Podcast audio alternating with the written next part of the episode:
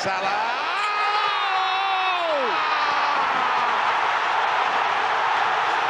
Astonishing.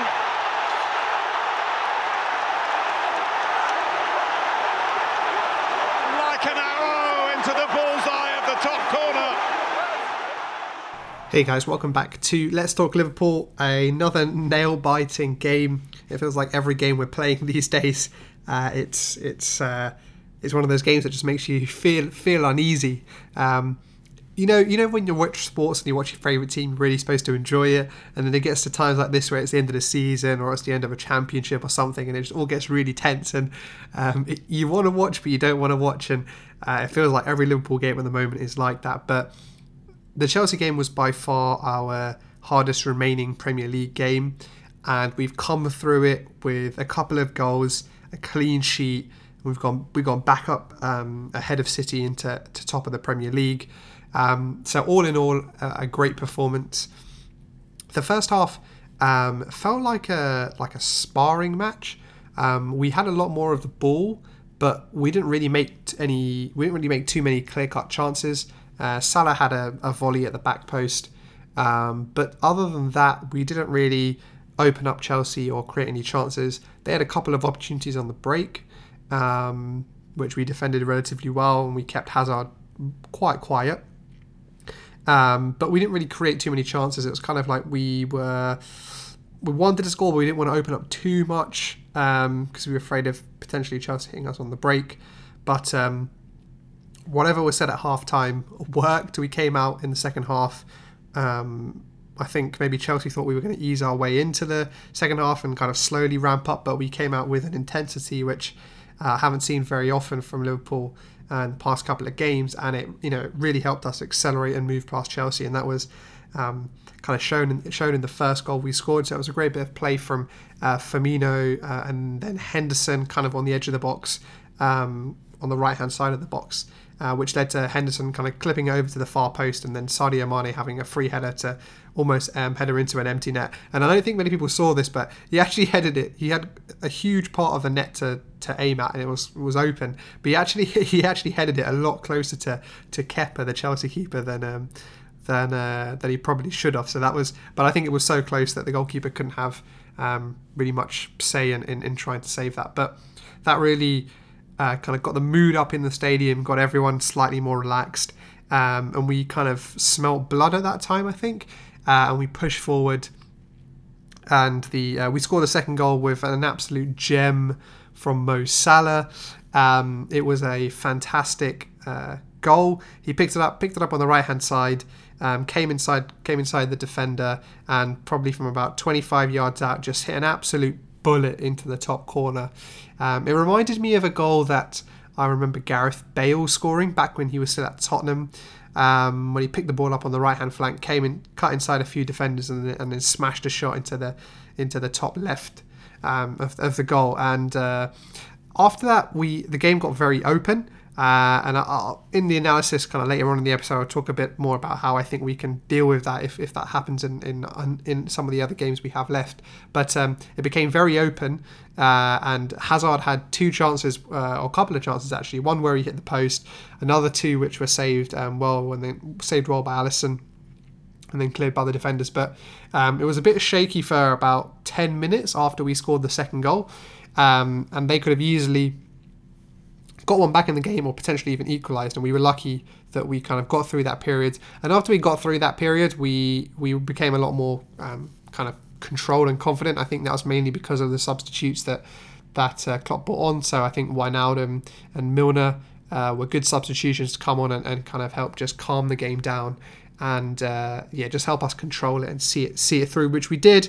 Um, a 2 0 win takes us back above Man City. That's kind of the only the only target for all of these games. It's not about goals or whatever. Um, although we are, I think, seven goals um, less in terms of goal difference than a City, um, which may come into effect should we finish on level points. So there is an incentive for us, particularly with um, two of our last four games being against teams that are already relegate uh, that are in the bottom three. Sorry, um, that we should try and close that if possible. Um, but uh, but you know that's not the, the the the foremost. The foremost is just to win and get the three points.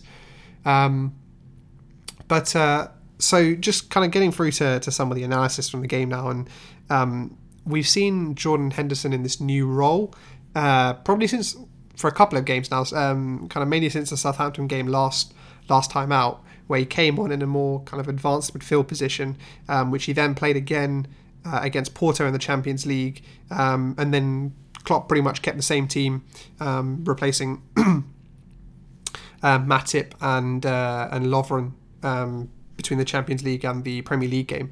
But um, th- this new role for Henderson seems to, you know, uh, without you know him playing in it for for a long period of time, seems to suit him uh, very well.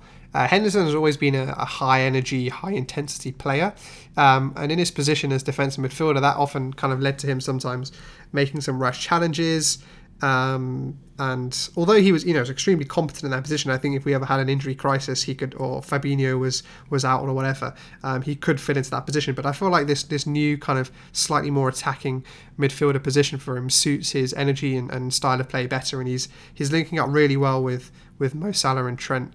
Uh, Alexander Arnold on the right hand side. So it's incredibly positive to see how he has kind of grown into that role, even though you know it's only been in the past three games. And I think um, he came off uh, before the end today with a potential injury, so hopefully that's nothing too too malicious. But I wouldn't be surprised if Klopp continues with with Henderson in that role for, for the remaining four Premier League games, then however far we get in, in the Champions League. So um, that was incredibly positive to see. Uh, see him, you know, get involved. He obviously got the goal against Southampton and got the assist again today. So he's by playing that attacking role, he's actually you know he's actually contributing to us uh, scoring and making chances, which uh, you know which is all you can ask for from a creative from a midfield position.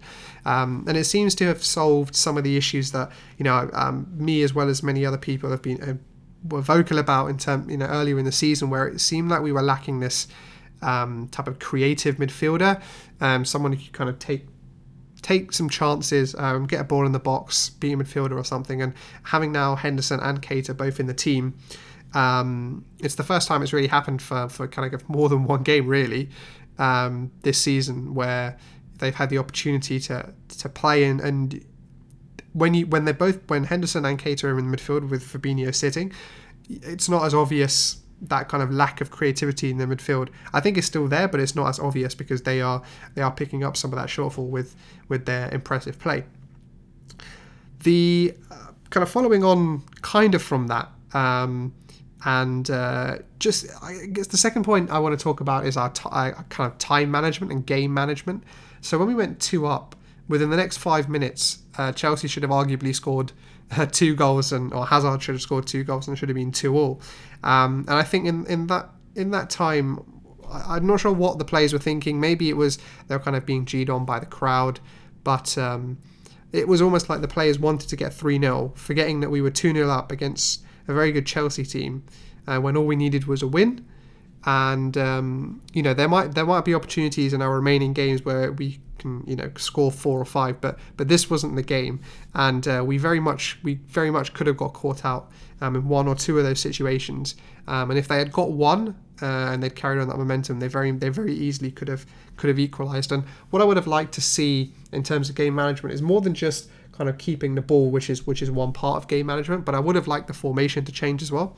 So we were playing the the four three three, and I would have liked us to to move more into kind of a four four two with either Mane or Salah, whoever, um, dropping into either one of the wide positions, uh, and then the other one playing up front with with Firmino. I think that would have just helped us kind of solidify a bit. Um, and uh, just you know just be a bit stronger defensively, um, but that can only be teamed with if they're going to run around and keep breaking. Then um, you know the formations formations useless. But I think also in these situations, I think uh, Robertson and and uh, Trent Alexander-Arnold also. Uh, I think they need to work on their game management as well. You know, they were still bombing forward, and that is their game. And you know, it very much isn't to interfere with their game and try to get them to play differently because that would just be wrong because they've been so influential uh, to us this season. But it's just about getting them to understand, you know, say as part of your back four, hold it for 10 minutes. No need to make bursting forward, run for, runs forward. If you know Mo Salah or Mane has the ball and they're looking for the option, you know, let them let them play back and you know just kind of see out 10 minutes or something like that, just to kind of calm everything down. Um, we were we were probably a, a bit too a bit too open um, post scoring the second goal. Um, so uh, so yeah, that was I guess the only kind of I guess criticism from the game that we could have easily thrown away the two goal lead um, had it not been for the post and some some kind of decent Alisson saves. Um, we have Cardiff next up. Um, Cardiff are obviously still fighting for their lives, and I have no doubt that that will be a tough game. Uh, Cardiff are, a, uh, you know, they're, they're not a team necessarily packed with quality, but they're a team packed with um, kind of a hard-working team, and they'll be hard to break down. Uh, we're going down to Wales um, to play that game, and I don't think it will be easy. But um, you know, I'm very much, you know, we're at a stage now where we, you know, we can't afford to to lose. Obviously, City playing on the Saturday, playing Tottenham after playing them in the Champions League. So, it'll be interesting to see how that game goes, depending on how their Champions League game uh, kind of pans out. Um, but um, but yeah, so it'll be interesting to see how how we we approach the Cardiff game. I fully expect us to win the game. Um, we've shown over the last couple of weeks that uh, you know when we need to win, we can win. Um, and hopefully we come off a, a, good result against Porto as well, which will kind of take us into the semi-finals of the Champions League, keep that momentum um, and spirit high within the camp, which will hopefully help us. And hopefully, you know, Tottenham or United um, can possibly do us a favour and uh, take some points off Man City. So that would be ideal. But um, as we as we do, guys, we always end uh, the episode with a shout out to Klopp. Um, and I think I said this a couple of episodes ago, but I think the shout out to Klopp now is just um, keep the momentum going. All we have to do is win these games. It isn't about performance. It's just about heart and character and just taking the chances when when we have them. Um, so yeah, I, there's you know there's not much else to play. We, we, you know we've been starting to play better, particularly you take that sec- take the second half against Chelsea. We we played relatively we played pretty well. Um, we were passing the ball quicker. The movement was better. Um, players were making you know runs in behind the defence. Um, so we were playing better, but you know this isn't. I'm sure the players aren't work. The players are working on you know styles of play and types of play, but um, yeah, you know now it's just about finishing drills and stuff like that, right? It's it's not about um, necessarily how we play, but it's just about getting the result. So, um, looking forward to the Champions League game in the midweek. Uh, we have the healthiest lead out of any of the quarterfinals, um, and I fully expect us to go to Porto and uh, possibly score there. Um, but I won't be surprised if we try and just keep it kind of tight and contained, um, hoping we can do that. Uh, and then get our, get ourselves through to the semi-finals of the Champions League and see what happens there. But but in the Premier League, obviously Man City play again before us, so they have the opportunity to leapfrog us again. Uh, I think that happens now for the vast majority of the games left. There's only obviously four games left for us, five for City. Um, so uh, so yeah, so uh, the Cardiff game next week. Looking forward to it. Um, obviously, we'll be doing a, a, review of that one when it comes out. Uh, so I hope you guys have a great week, and I'll catch you again on a review of the Cardiff game.